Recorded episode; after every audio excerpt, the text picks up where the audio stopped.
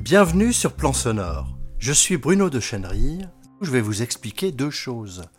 Comment vous pouvez améliorer facilement vos sons, vos documents audio, et comment vous pouvez apprendre facilement la musique en jouant. Vous allez me dire, ce sont deux choses qui n'ont rien à voir.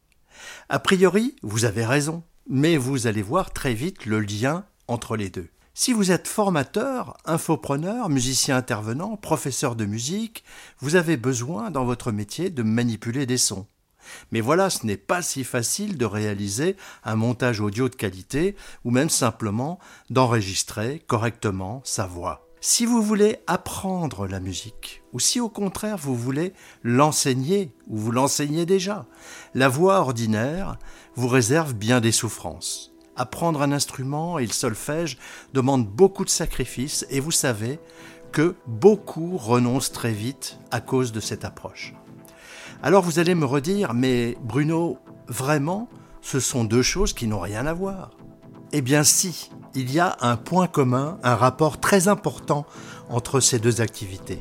Réaliser des documents audio ou pratiquer la musique. Ce point commun, c'est le son. Je vous explique. Lorsque vous réalisez des documents audio, vous enregistrez des sons, puis vous les nettoyez, vous les montez, vous les organisez, et ensuite vous les communiquez aux autres. Lorsque vous pratiquez la musique, vous produisez des sons, vous jouez avec eux, vous les organisez également, et ensuite vous les faites écouter aux autres. Dans les deux cas, c'est une affaire de son. Au fond, c'est presque la même chose, et dans les deux cas, il s'agit d'apprendre à communiquer avec votre audience par les sons, partager le plaisir de jouer avec les sons et de les écouter. Dans les deux cas, il faut avant tout savoir écouter les sons. Et cette compétence initiale, fondamentale, elle s'apprend.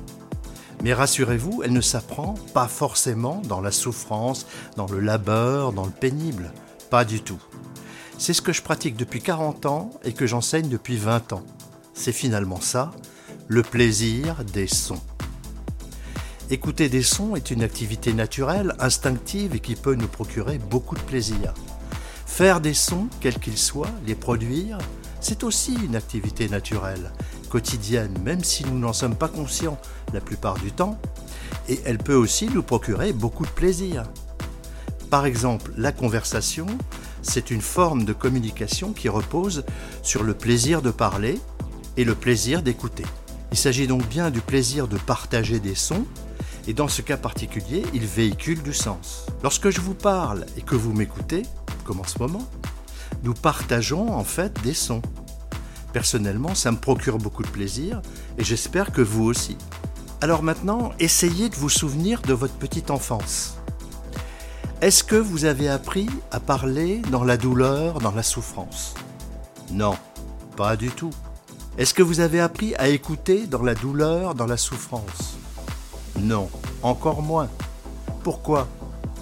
Parce que le moteur véritable de l'apprentissage, c'est le plaisir de l'exploration, de la découverte et de l'expérimentation. C'est comme ça que nous avons tous appris à parler et à écouter dans notre toute petite enfance, en fait dès notre naissance, tout naturellement. Alors depuis 20 ans, j'enseigne le son, le design sonore et la musique grâce aux nouvelles technologies, mais surtout en appliquant ce principe que j'appelle le principe FEPS. F pour faire, E pour écouter, et le P dans cet acronyme est très important car il est en fait un triple P, 3 P indissociables. Prendre, partager, le plaisir prendre, partager le plaisir de faire et écouter quoi? Eh bien des sons. Mon principe FEPS, c'est donc faire, écouter, prendre, partager le plaisir des sons. Et nous allons rajouter à ces trois P un quatrième P, qui je le sais va intéresser bon nombre d'entre vous. Le pouvoir des sons. Oui, car le son est un moyen très puissant de communication, sans doute même le plus puissant que ce soit par la musique ou dans la communication orale. Le principe FEPS, c'est donc faire, écouter, prendre, partager le plaisir et le pouvoir des sons. Tout est là. Et c'est un vaste programme, il y a beaucoup de choses à apprendre, à enseigner, à pratiquer et à partager, certes. Mais on est déjà bien loin de la technique rébarbative, qu'elle soit instrumentale ou logicielle, des exposés techniques inadaptés ou du solfège mal enseigné. Tous ces ennuis, ces empêchements, cette souffrance, cette pénibilité, on n'en veut plus. On n'en veut pas. Fini. On écarte. C'est la mission de Plan Sonore.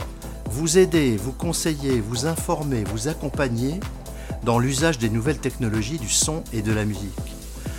En douceur, avec du plaisir, de l'écoute et des sons.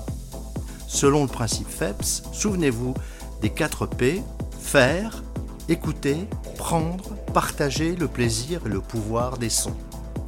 Alors maintenant, c'est à vous de jouer. Fouillez dans ce blog, lisez les articles, regardez les vidéos et les images interactives, écoutez les podcasts et téléchargez guides, listes, etc. Et prenez-y ce qui vous intéresse, ce qui va vous faire avancer dans vos bons usages sonores. Tout est gratuit. Et surtout, n'hésitez pas à me poser des questions, à commenter, à me faire savoir les sujets que vous aimeriez voir traités ici, à répondre aux questionnaires qui vous seront adressés. Vous êtes sur le podcast audio de Plan Sonore, il est disponible sur SoundCloud, Stitcher, iTunes et bien sûr sur notre blog plansonore.fr. Si cette diffusion vous a plu, partagez avec vos amis sur les réseaux sociaux, likez, abonnez-vous et à bientôt sur plansonore.fr.